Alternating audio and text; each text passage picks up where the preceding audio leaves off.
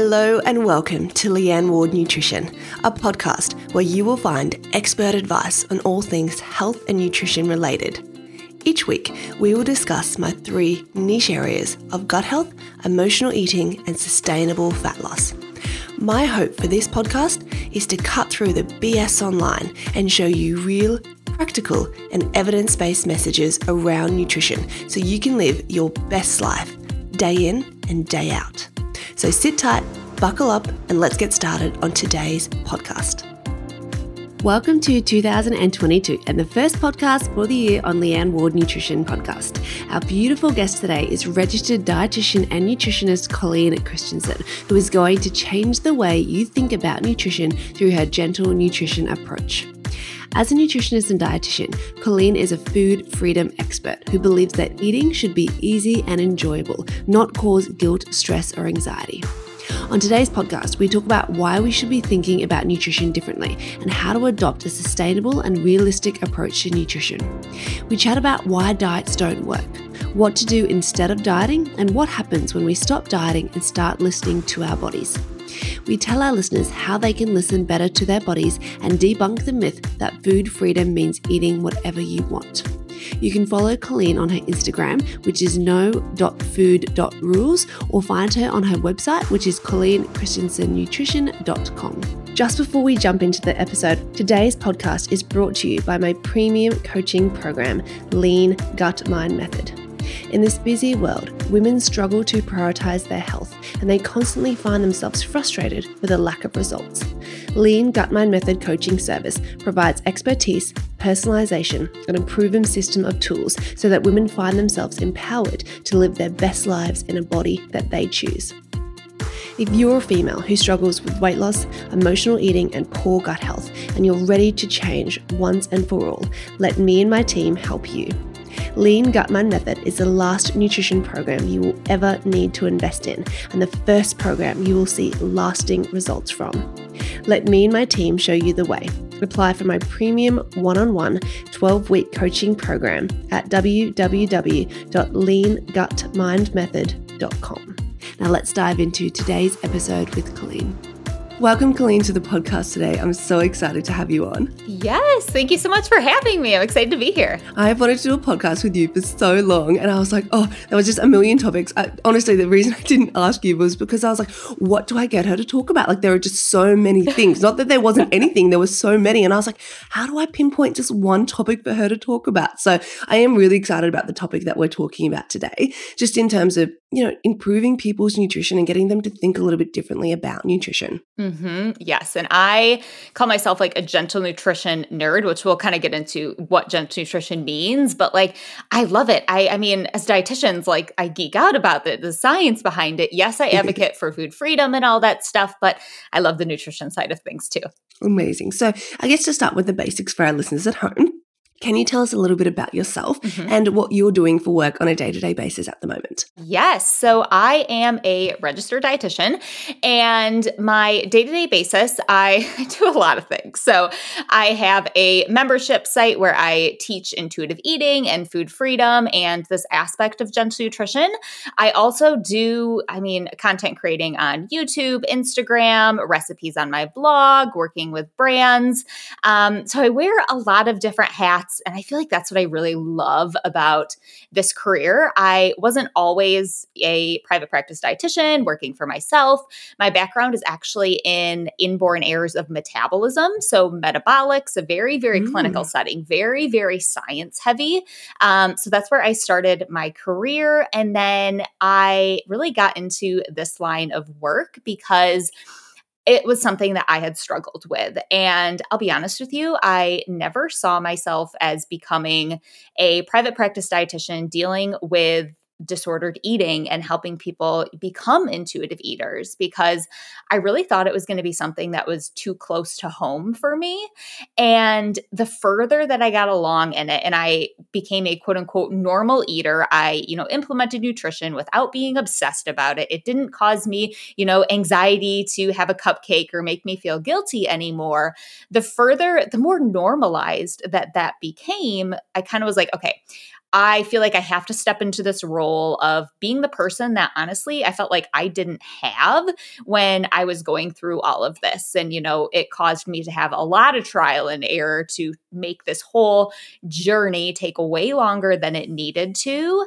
And I just saw that. And so I kind of like leaned into it a little bit. And then I just became obsessed with being able to really tie all of the things that I love together cooking, having fun with food, nutrition, being creative, getting people to laugh, and, you know, just bring a little bit of light to their day. And I feel like that's really what I get to do on a daily basis. Yes, I get to educate and be a registered dietitian and do all of those things and, you know, talk about the science and, you know, geek out about that. But I also get to be funny and show my personality and get creative and find out, okay, what's a what's a new way that I could take this information that so many people need and make it actually enjoyable to kind of pun intended there, digest and actually kind of absorb that. So, do a lot of different things, but really focusing on that overcoming disordered eating, overcoming ending dieting. A lot of people, when they hear disordered eating, they're like, well, what does that mean? And it's really just learning to listen to your body and learning to not have to follow diets or food rules and to be able to enjoy a cupcake and a carrot alike in ways that feel good both mentally and physically. Absolutely. And I must credit you. You do that so well across all of your socials and your pages, bringing, you know, just fun and light into the nutrition world and teaching people in a way that, like, you just break it down really, really well. Good. I'm glad. So Thank you. I'll make sure I link all of your socials in our show notes um, so our listeners can give you a follow because your, your page is one of my favorites. I always love seeing your posts pop up. And so, talking about, I guess, thinking differently about nutrition from your own personal struggles, because I've had my own as well. And I'm sure most dietitians have, right? That's yeah. just why we get into this area. We want to help people. Yep. And I agree. Like, I feel like I'm a better coach or a better dietitian because I've had my own struggles and I can relate to people and I'm more empathetic. So, for you, is that why you're passionate about helping people think differently? Because you've been there, you've seen how hard it is, and you now see how many people are struggling on the other side. Is that what drives your passion, your creativity? Yes, absolutely. I felt like when I was really struggling, so I struggled a lot with I feel like I was a very quote unquote normal eater. I didn't obsess over food. Eating was easy for me until about college. And then I swung from one end of things, very restrictive, to the other side of things and really just binge eating all of the things. So I've been at really both of those extremes. And as I was going through, okay, like trying to get back to this place of normalcy, trying to get pla- get back to not obsessing over nutrition or, you know, eating the entire chocolate cake and, you know, feeling guilty guilty about it. I did work with, as I was in school to become a dietitian, I did go see dietitians because I knew I needed help myself. And what was so frustrating to me was that, again, I felt like they hadn't been in my shoes and just like you said like our own struggles and i think that that's a really common thing nowadays with dietitians is leaning into that and going off of what you know we struggled with because there's just something that i needed was that like okay you've been in my shoes like you get it versus someone who had just kind of like read from a textbook. And i'm not saying that you can't learn from textbooks or anything like that but for me having that kind of like emotional connection with someone where i know they have literally been in the experience that i'm dealing with was super helpful helpful. So, yeah, that is definitely something that motivates me every day. And also, kind of like that mucky middle when I was trying to figure everything out. I felt so crazy and I was like, this is insane. Like, I felt like I took 80 steps forward and 85 steps back. And if I can just help someone, you know, ease that process for them, make it a little bit easier, to me, that is a huge win. And it's so fulfilling. Like, I get up every morning and I'm excited to do the work that I do. No, I don't love every task. Like, I don't love doing like the accounting things or yeah. like that we are just talking about like the tech side of of things. Like that is not my forte, but I figure it out. I do all those things and I'm excited to do that because it helps, you know, again, just that fuel of my fire of helping people make eating easy again and implement nutrition in a way that again makes them feel good mentally and physically. It just ooh i'm getting like excited just just talking about it. I love it and i love your passion. So let's dive deep into changing the way that people think about nutrition. So for our listeners at home colleen how can they begin to adopt what we would call a sustainable yet realistic approach to nutrition? What would be your top i guess first few steps to get there Yes. So I'm going to introduce you guys to a phrase, gentle nutrition. So if you haven't heard of it before, it's from the intuitive eating book. Um, and really, it's this idea of making nutrition easy again, implementing it in a gentle way. It's not going to be this all or nothing thing that those fad diets tell you, you know, you can eat this, you can't eat that. It's just what it says, gently applying nutrition. And I think this really comes down to applying nutrition information where it makes sense for you. And that's going to be different for every single person. There's one quote from the intuitive eating book. I hope I get this exactly correct. If it's a couple words off, mm-hmm. don't hate me. But it's in times of taste, consider nutrition, and in times of nutrition, consider taste. So it's kind of understanding does it make sense for me to implement nutrition right now?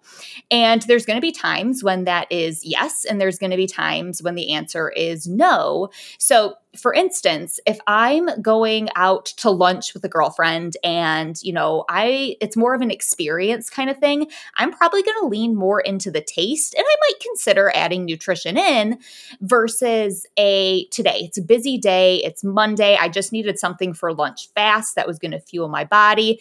It's not necessarily like an experience kind of meal. It's more of like I just need nutrition. So it makes sense for me to lean on that a little bit more in that instance. So I think that's one of the first things is to understand is does it make sense to implement nutrition? And i think a good question that you can ask yourself is would implementing you know a certain aspect of gent nutrition take away from my satisfaction and enjoyment with the meal?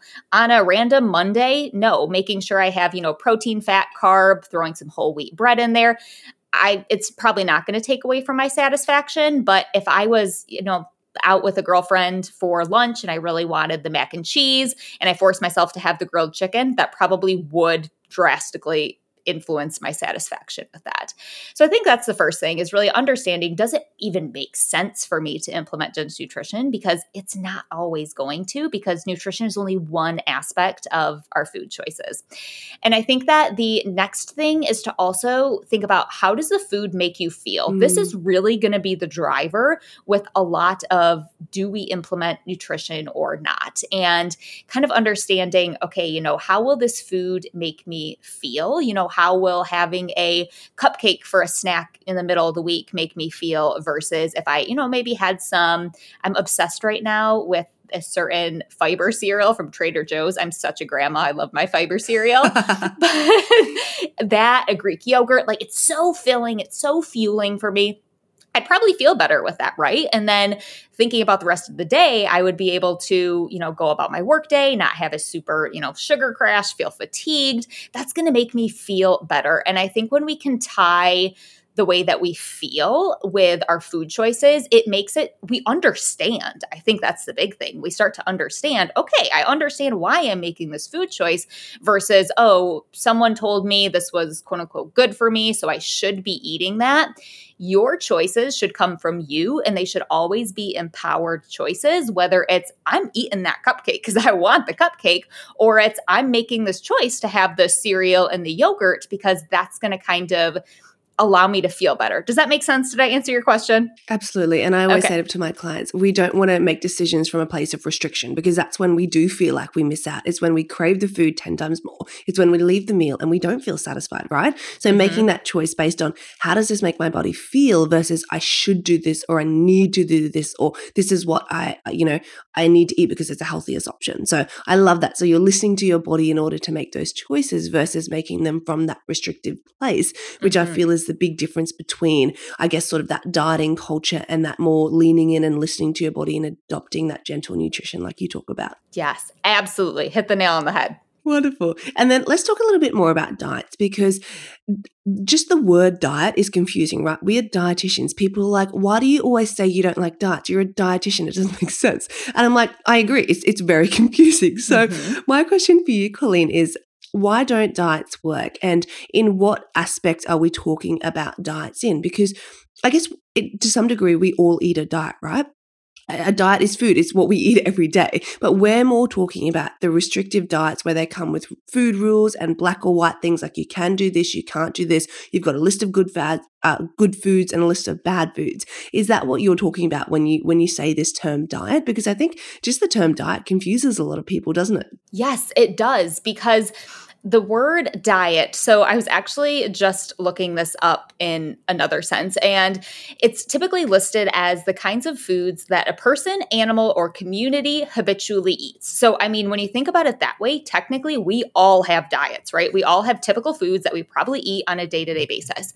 So, it's almost like there's a couple different like definitions of the word diet and typically when we talk about diet we're talking about a specific set of things that we are told to eat not necessarily the things that you want to eat on a daily basis or that you would naturally gravitate towards but what someone else is telling you that you should or should not eat. So i think that's a really really good point that we all have diets right? And i think that sometimes I'll be I mean, when we talk about like having, you know, what do you include in your diet? I mean, that's a question of like, what do you eat on a day to day basis versus what diet are you on?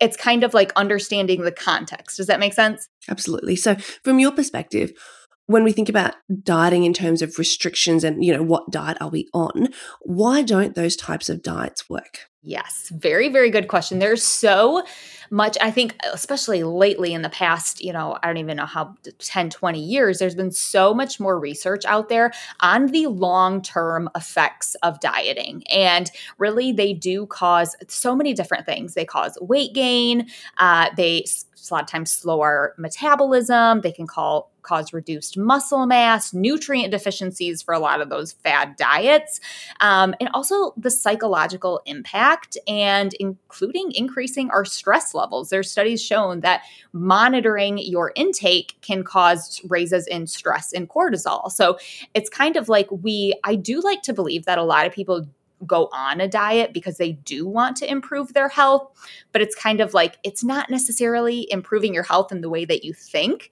And a lot of times when we go on these diets, we might think that they quote unquote work in the short term because you might lose weight, right? But our bodies, oh, our bodies are so much smarter than we give them credit for. They understand, okay, I am being severely restricted, which is typically what a lot of those fad diets are, oh my gosh, it kind of just like goes into this panic mode and it doesn't know that there's a McDonald's on every corner. It doesn't know that, you know, you could go if you wanted to buy a carton of ice cream and get the calories that you need. Our bodies just think, oh my gosh, I'm not getting the energy that I need. So, what happens if this happens again in the future? When I am able to, you know, have food, I'm going to pack on a little bit of extra reserves so that when this happens again, I'm prepared. And that's a good thing, right? Our bodies are fighting for us, but that's how we kind of see the weight creep up in between diets. So that's kind of where that long term weight gain comes from. And I should say also with the idea of long term weight gain, we're talking like two, five, ten years.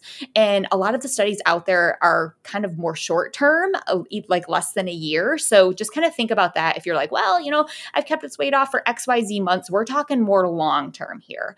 And that weight cycling, so that up and down, is what's tied to a lot of those health, you know, things that aren't so great for our health. And also with that so we talked about kind of how our weight creeps up and the negative effects with that yo-yo dieting but a lot of times another thing to think about is that our body when we quote unquote fail a diet, it's not failing at all. That is your body again trying to save you. There are so many things that happen in our bodies, like hormonally and just all the things that happen that when we restrict, thinking specifically if we, you know, restrict carbs, we're going to have an increase of neuropeptide Y that is going to make you crave those carbs more. It's going to make you crave those sugary foods more often because that's like quick energy. Again, your body's like, whew, I just need energy fast. What is the fastest way I can get that? That is sugar. So it's thinking about it in kind of that bigger sense of, okay, you know, these restrictions, they don't work. They're sexy, right? And I think that it's also important to note that there are other reasons why we diet. Like sometimes it can feel, it can give us a sense of hope, right? Like if I go on a diet and I achieve XYZ, you know, that the diet promises, maybe I'll feel happier or, you know, I will be less stressed. My life will feel put together. Or sometimes we just like the challenge of it, right? So I think also if that's a you know driver for you to also think about those things and how can i meet those needs in other way since we know that the dieting itself is not going to be the best thing for our health. Mm, i love that and i always say you know every diet works until it doesn't, right? Yes, and that's, that's that concept so where you talked about the yo-yo dieting, where people go, "Oh, I'm just going to do this diet to get the five or ten pounds off, or to get the couple of kilos off, to go to my friend's wedding, and then like I'll just stop it. Like once I reach my goal weight, I'll just stop it." Mm-hmm. And so mm-hmm. many people don't understand that if what you're doing to get to your goal is overly restrictive yes. and it can't last long term, then you're likely just going to put it all back on again anyway. Mm-hmm. And that's where you talked about. Yes, we always lose weight, but most of us regain it, and most of us plus some. So you end up heavier than where mm-hmm. you actually started the diet. And across, you know, a two, three, five, ten year period, you do, your weight tends to increase over time instead of decreasing over time, despite all the hard work we've done with the dieting, right? Yeah. And another thing, we can't like, a lot of times we'll say, oh, I just want to lose, you know, five, you know, 10, whatever it is, we can't always just pick that number, right? Our weights are predetermined, you know, a lot of times by our genetics, our environment. A lot of those things do that we don't have control over do impact our weights and the weight that our body wants to be. And just like we all have different shoe sizes, you know, we all have different heights, we can't necessarily say what our weight is going to be. We have to be kind of, you know, really let it fall where it feels best at, where it wants to be. We can't push it. I mean, growing up, I had a goal height that I wanted to be 5'10. I am not 5'10. And I was, it was easy to let that go because I was like, oh, you know, I I'm just not going to be 5'10. That's not in the cards for my body, but it's so much harder for us to accept that for our body shapes and our body sizes that we do have kind of it is partly influenced by genetics and our environment. So sometimes thinking about it that way too and just understanding like i can't just you know close my eyes and like you were would like with a map decide where i want to go with my weight like we we all have unique bodies and it's something that i think that's also super hard to fight against with diet culture and you know this thin equals healthier and it doesn't always um, so just just a, a, side little tangent for for anyone listening like it i know it's kind of tough to think that way um, but it's really finding the balance between what makes your body feel best what makes what is sustainable for your mental health and i mean just really looking at the overall picture of things versus like okay yep this is the this is the amount of pounds or kilos or whatever it is that i want to lose mm so the goal should be around health yes. and not the number on the scale amen okay so listeners at home are going okay Colleen, I understand what you're saying. I'm hearing you. Diets don't work. I've done them a million times. I get it, they don't work. But I am pre diabetic. I've got high cholesterol. I, my health isn't great. I don't feel great. My body does not feel great. I still, you know, I have some work to do in terms of my health and in terms of, you know, I don't have an exact number, but I know that I'm probably overweight in terms of where where I really want to be, right? So, mm-hmm. what do we do instead of dieting? What what what's the next step here? Yes. So, I'm a big fan of health promoting behaviors. So, with that, it could mean, okay, so maybe I am, you know, I need to work on my blood sugar a little bit, right? So, maybe that's something that okay, a piece of gentle nutrition for me could be, okay, you know what? Maybe when I have some more simple carbs, I pair them with a fat or a protein to make my blood sugar not kind of go as wonky after that. That is an example of a health promoting behavior. If it's someone who has maybe they're having heart issues or concerns about that, maybe it's okay, let's tie in some physical activity. Let's get that heart strong, right? Let's work that muscle. Those things may or may not change your weight when you, you know, add activity, thinking about, you know, fruits and veggies. They have a lot of nutrients in there that can be very protective for us. So maybe one of your goals is to add that in, right? And again, when we add more fruits and veggies, when we allow our bodies to move, that may or may not change our weight. But there's also been studies that show the health promoting behaviors. So, those things, you know, not drinking excessive alcohol consumption, not smoking, fruits and veggies, having that physical activity, those are truly tied to the health outcomes versus the weight itself. So, I think that's something that's very tough to wrap our mind around, but focusing on, okay, what can I do that's actually going to help with, you know, this whatever, you know, I'm trying to improve on, that's where I would recommend. And an alternative to dieting is I do believe listening to your body. But there's a caveat here. I know when I just said listen to your body, everyone probably automatically thought of things on Instagram of like listen to your body, eat the cupcake, listen to your body, you know, eat the pizza. And mm-hmm. yes, you have permission to do that. But here's the thing that most people forget our brain, the little noggins that we have inside of our head, they are part of our body too, right? So when we have this idea of listening to your body, I want you to listen to your whole body. And that includes the information of those health promoting behaviors that are going to benefit you. So if someone, you know, let's say they are working on their blood sugar and they have the option in the morning, oh, I see that box of Lucky Charms. I really want to eat that. Okay, let me, okay, yeah, that sounds good, but let me think about that. What's going to make my body feel my best? Maybe in that instance, you know, maybe they say, okay, you know, I'll pair the Lucky Charms with some Greek yogurt. It's going to give me some protein, maybe a little of the fat in there. That way I can kind of like marry those things together. Um, so it's thinking about the full picture. Yes, our, you know, what we want, what we enjoy, so we can get that food should be enjoyed, right? And you're going to be more likely to listen to your fullness and satisfaction if you're eating things that you enjoy. But also that brain part of things and tying in those health promoting behaviors that can help you, again, feel your best and achieve honestly, we have these bodies. I don't know about you, but I want to keep mine around for a while. So mm-hmm. I do want to incorporate some of that little brain knowledge that I have into my choices. 100%. I'm not putting all this super away, you know, for my retirement to not be able to enjoy my retirement when I get there, right? Yes. oh, so true. So true. I'm interrupting this podcast to bring you a healthy break. Today's podcast is brought to you by my premium coaching program, Lean Gut Mind Method. In this busy world, women struggle to prioritize their health and they constantly find themselves frustrated with a lack of results. Lean Gut Mind Method coaching service provides expertise personalization, and a proven system of tools so that women find themselves empowered to live their best lives in a body that they choose. If you're a female who struggles with weight loss, emotional eating, and poor gut health, and you're ready to change once and for all, let me and my team help you.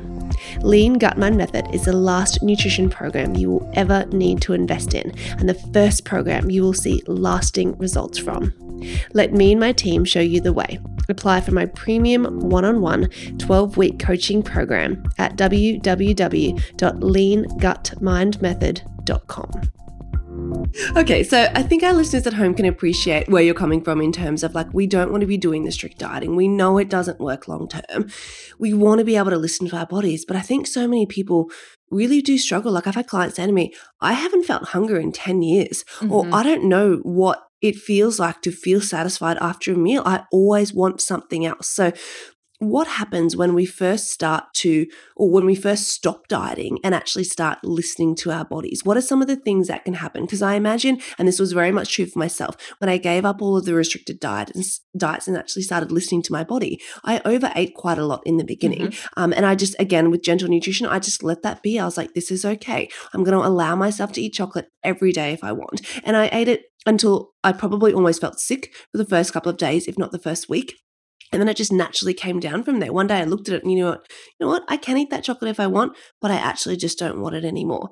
So can we give our listeners a little bit of an idea around when we do stop dieting? What are the first, I guess, initial things that may begin to happen once we start listening to our body? Oh, yes, I love this because it's not just a switch that you can turn on, right? I feel like everyone's like, okay, cool. I'm I get DMs all the time that say, okay, Colleen, I've been listening to my body for a couple days now, and you know, this is what I'm experiencing. It's like, okay, I understand we all want instant gratification, but think about how long we spent dieting and following those food rules, right? It's yes. going to take some time to undo that.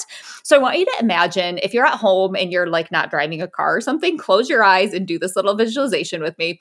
I want you to pretend that you have to swim from one end of a long swimming pool to the other end totally underwater, okay? So when you get to that end, you're probably like, "Oh my gosh, I need I need air. I need air." You come up, you're going to take this big inhale, right? And you're going to be like, oh my gosh, you're probably going to be taking very big, very deep, very frequent breaths. But as your body starts to understand, oh, okay, air's not restricted anymore, I can kind of cool my jets here and go back to eating, you know, breathing normally the same thing happens with food. So if you have been restricting, be it overall food, certain types of foods, or even just deeming that food bad, that you shouldn't have it, the same thing is likely going to happen. So you're going to come up essentially for air. You're going to allow yourself to eat the chocolate. And yes, you're probably going to want to eat a lot of the chocolate. And I know that can feel insanely overwhelming. So, one thing that I like to recommend is you don't have to do all of the things at once. So, you don't have to say, okay, I'm going to go buy the ice cream and the pizza and the chocolate and all these things because that can feel so overwhelming. So, yes, you're probably going to want to eat those foods more. So, this isn't a race, there's no bumper sticker at the end of it. Mm-hmm. You can say, okay, this week I'm going to work on chocolate and I'm going to really allow myself to have that, right? And kind of work through those in that sense. Sometimes that can help not only kind of the psychological aspect of it, because otherwise, I mean, it can feel so overwhelming. Typically, it's too overwhelming for most people to work on all the things at once. And mm-hmm. that can mm-hmm. kind of instill some of that diety mindset where we have that all or nothing thinking either I'm doing this or I'm not it's okay to take it slow, right? And I think another thing that can be really helpful to people is to, at first, just allow yourself to eat to satisfaction. It does not even mean that you have to challenge your food rules, right? You start to understand, okay, let me start to understand what hunger and fullness levels feel good, because just like you said, we might not have hunger cues at first. So maybe we really start to tune into those and then then we'll start to add on the chocolate and the ice cream and those sorts of things and we'll work through those. But it is very, very common to want the things that you haven't had in a long time. And it's also very common that you might start to go through this process and there's going to be foods. I think it's so funny to hear this that you used to like binge on or you used to feel so guilty eating that you like obsessed over that you might not even like when you start to give yourself permission. For me, it's those like little uh, snack cakes, like the Little Debbie ones and I would obsess over those. And when I finally allowed myself to eat them, I'm like, I don't even really like these things. So it's also tuning into what do I truly enjoy and starting to learn those things again and try to, you know, view it in a fun way. Okay, I'm trying, you know, is this meal satisfying to me? Do I like it? Does it keep me full for a long time? I truly believe that everything is just data. Everything is just us allowing ourselves to understand does this feel good? Does this not? And then kind of going going from there. I love that. Some really, really practical tips.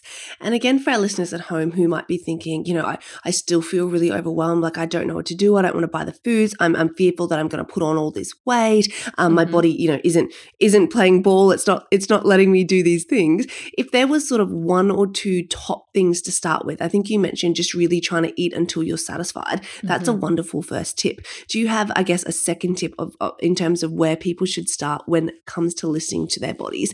Is it is it it around just the eating or is it around like how do my energy levels feel? How does my digestion feel? If I love to give people sort of really two practical take home tips um, because I do feel like, you know, we give so much information for free on this podcast, which is amazing, but it can result in quite a lot of overwhelm for people. So, what would be if your first tip was really listening and tuning into that hunger um, satisfaction? What would your second tip for our listeners be? Yes. So, I think my second tip would be doing a little bit of a post meal reflection. So this does not have to be anything crazy or in depth. It's just kind of looking back and saying, okay, you know, how did this meal make me feel? You could even do this on a full day if you wanted to, and kind of looking for any outliers, okay? Anything that maybe didn't feel super great or something that made you that did make you feel great. Maybe it is, wow, you know what? At lunch, like I was hungry in like an hour. Okay, let me this is where people kind of miss the step is they don't go back and wonder why and see what they can change for next time. Like I said, everything is just data.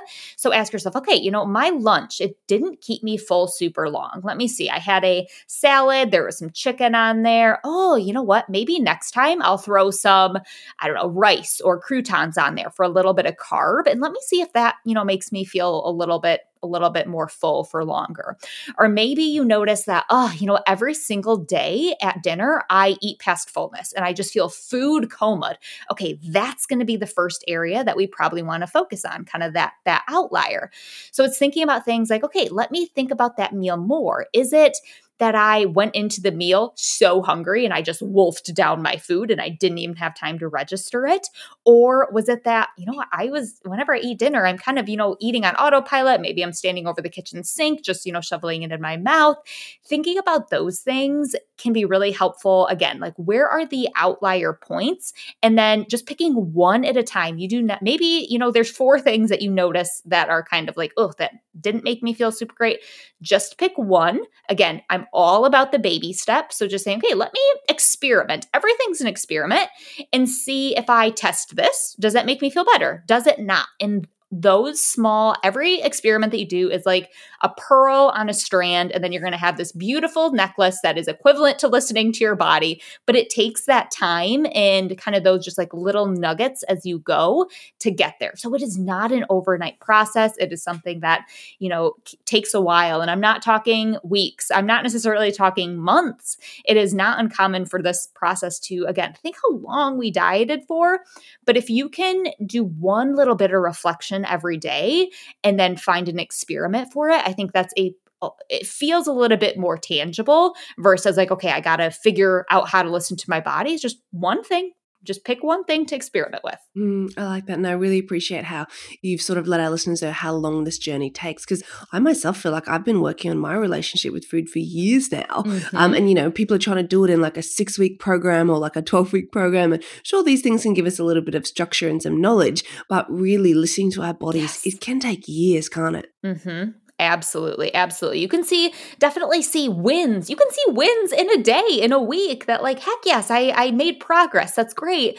But again, diet culture and just the grasp that diets have on us is going to take a long time. So that's another thing. If you're listening to this, like do not discount the small wins. If you're like, "Hey, you know, I hey, I I felt that I was satisfied. So, you know, I packed up the food or I felt hungry and I honored it." There is I do not believe that there is a small win everything should be celebrated because that's what's going to keep you going. If we, again, there's no bumper sticker. If we're searching for this end game, like it's, it, we might not get there and we might feel, you know, that we quote unquote failed when in reality, think about your trajectory, not where you currently are. Mm, it's definitely a long term game. Mm-hmm. Now, within the nutrition industry and particularly within social media, there are oh, there are so many quote unquote experts, which is frustrating for, you know, people such as you and I who have, you know, gone through the proper training and, you know, we genuinely just want to help people. But there's so much, I guess, polarity within the nutrition industry. We've got the, the, you know, you can be healthy at every size. We've got tune in, listen to your body, don't diet. Then we've got the whole other camp of people on the other side where it's more that prescriptive type eating, keto, low carb, um, you know, intermittent fasting, um, high fat, whatever it is. How do we, I guess, how do people understand the polarity within the nutrition industry and why are we all talking such different messages you know? People have got prescriptive eating plans where it's like eat this x amount of calories x amount of macros x amount of you know fats carbs proteins and then we've got the whole other spectrum that's like tune in listen to your body you're doing a great job. People are confused right? How do we how do we find this this nice sort of middle ground or find which area works for us. Mm-hmm. And I I get that and I feel that because sometimes I mean there are dietitians who preach a lot of those restrictive diets and I get a lot of questions like, well, how can a dietitian be preaching this if you say X Y Z? And I think that goes to again, I do like to think that I mean, definitely there are people who are just out there for the money, want you to fail, and just so you can keep coming back.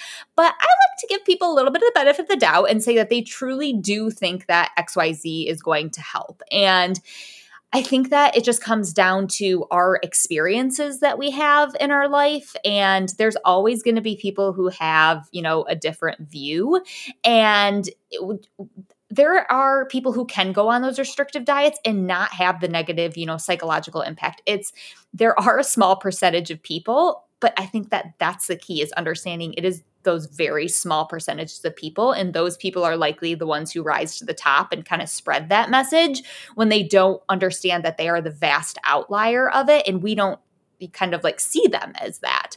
So, I think that too I you can lead a horse to water, but you can't make them drink. And I think that is especially the case with intuitive eating and health at every size. There are going to be people that, you know, just won't want to see it that way and that's okay they have the right to do that they have the right to do you know with their body what they want but i think we need to tune into us and ask you know what feels best to us and i think another thing to kind of think about is that nutritional science is relatively young. And if there's been one constant, it is this idea of moderation. It is this idea of let's not go to these extremes because even through the years, I mean, there's been things that we've demonized, you know, for decades. And then we're like, oh, so that's not actually as bad mm-hmm. because science is ever evolving, right? We're learning more and more about this topic. And they just kind of thinking about that, it's like, hey, then, you know, that quote unquote moderation is going to be where our best, typically our best bet is. But I think that again, it's understanding that there are outliers and a lot of times i think those people like rise to the top. And also kind of like i mentioned there's a lot of other reasons why we want to go on these diets right? Some people just like to feel like oh i'm doing a challenge. You know this is tough. It makes me feel i don't know macho or you know whatever it is. And sometimes that's the motivator not necessarily the health. It might be disguised as health. Um, so there's that. And then there's also the fact that you have to take in the full picture of things. So if someone's saying, you know, XYZ, you know, intermittent fasting can improve I don't know, some aspect of your health, it's like, okay, so maybe it's tied to that. First of all, is that correlation or causation? And the second thing is, what about all the other things? What about, you know, the mental health struggles? What about the binge eating that could happen? Is that risk worth it for that one potential benefit? It's a lot of kind of like, like I said, weighing the pros and cons, but ultimately knowing what feels best to you. And I always say, it's not sexy preaching moderation. It's not sexy being the equivalent of Switzerland to, you know, the food space.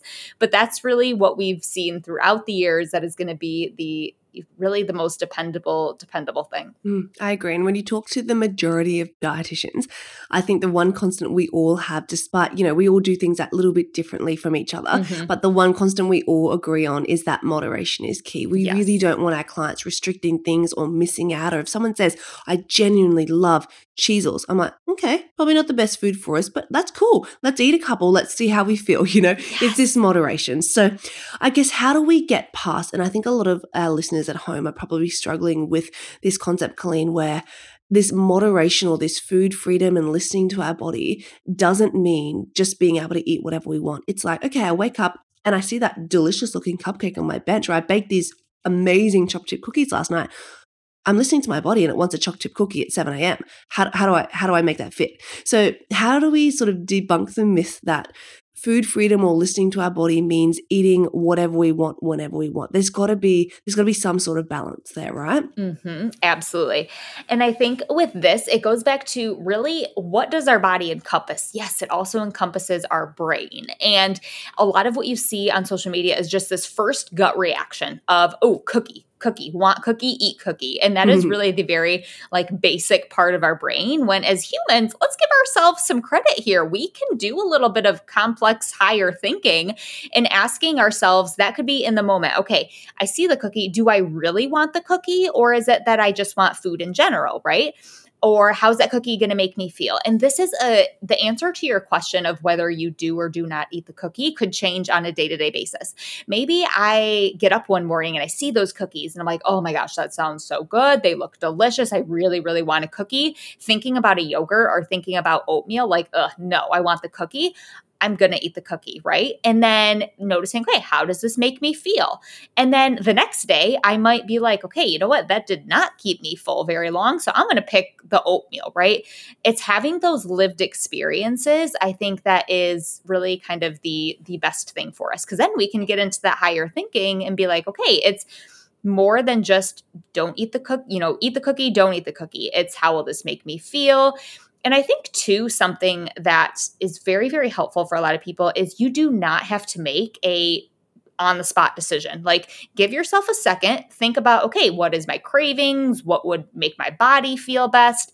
And you can also see if there's a way to tie those two things together. So maybe you take that cookie and you're like, I'm going to crumble some of that cookie on top of my yogurt. That's going to kind of marry all of the things that I want together, right? I can have some of that cookie, I can get some protein, some fat in there. Maybe I'll put some peanut butter on it. Ooh, that sounds delicious. So I think that it's kind of getting creative with things as well and finding out how can I marry the yes, taste, the satisfying things that I want with that area of my brain that says, okay, you know what?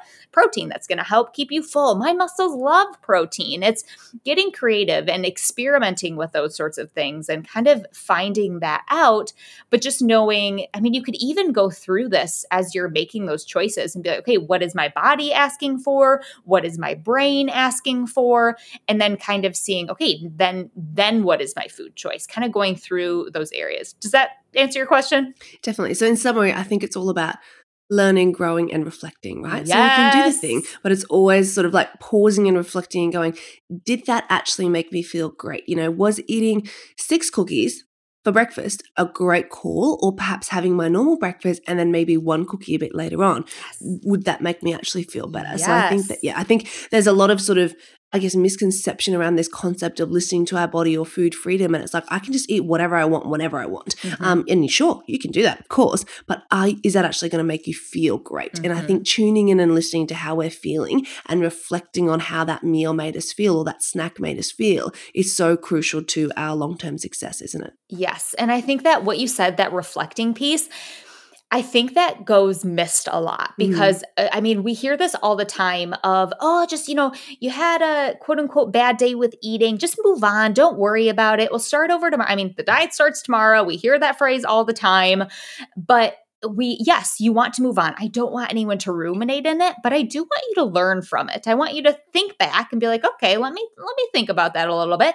Not always the most comfortable thing to think about but when you kind of take yourself out of it and you just view it again just as data and not make it so like emotionally charged that can be really helpful. But yes that reflection oh so so key. Yeah really important piece of the puzzle.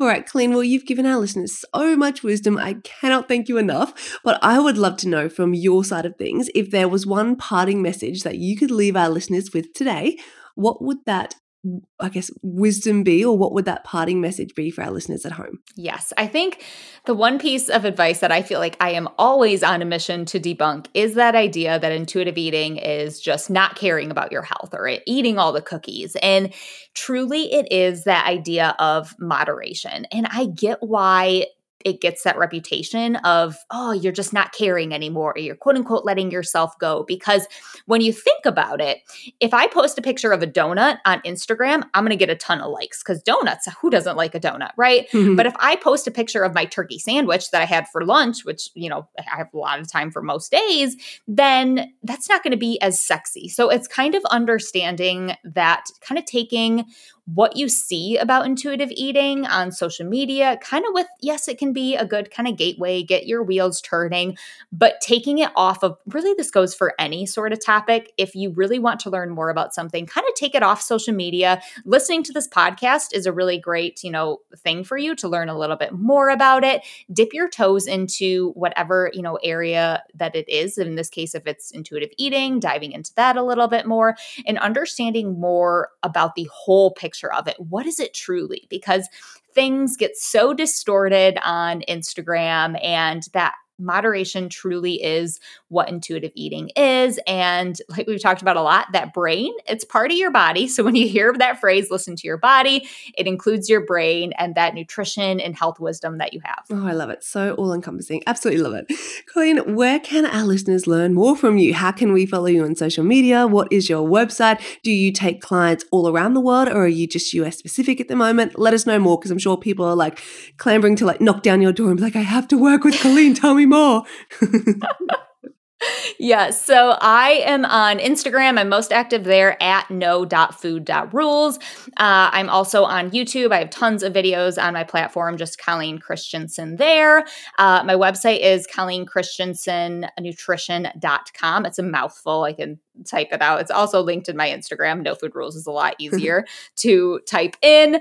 Um, and I do all of my coaching and consulting in my membership community, which is called the Eatiety, spelled E A T Y, because we like to eat. um, and with that, we talk about intuitive eating and we have group coaching calls, basically all the resources that you need to really implement intuitive eating. And yes, it's that's one of my favorite things is that it is such a diverse community, not only with you know, shapes, sizes, colors, but also around the world. I mean, there are people in the community who will, you don't have to do this because everything's recorded, but will wake up at, in Germany at like 2 a.m. to hop on a call live with me. And I'm like, I love you guys, but get your sleep. Yeah. like it's okay. So, yes, all around the world, everyone is welcome. Amazing. And I will make sure that I link everything properly in the show notes as well. So, if our listeners want to go quickly find your socials and the website, they'll all be on our show notes as well. Sounds great. Thank you again so much for joining us. Um, it's been an absolute pleasure. I could just talk to you for hours, but we're going to wrap up the podcast today because I know you have very, very busy, important things to do and go get to. So thank you again for joining us on the podcast. And I'm sure that our listeners um, just appreciated every word of wisdom that you were able to provide us. So thank you. Oh, thank you so much for having me. Like, I feel the same. I could talk to you forever. So thank you so much. It was an absolute, absolute joy. The pleasure's all mine.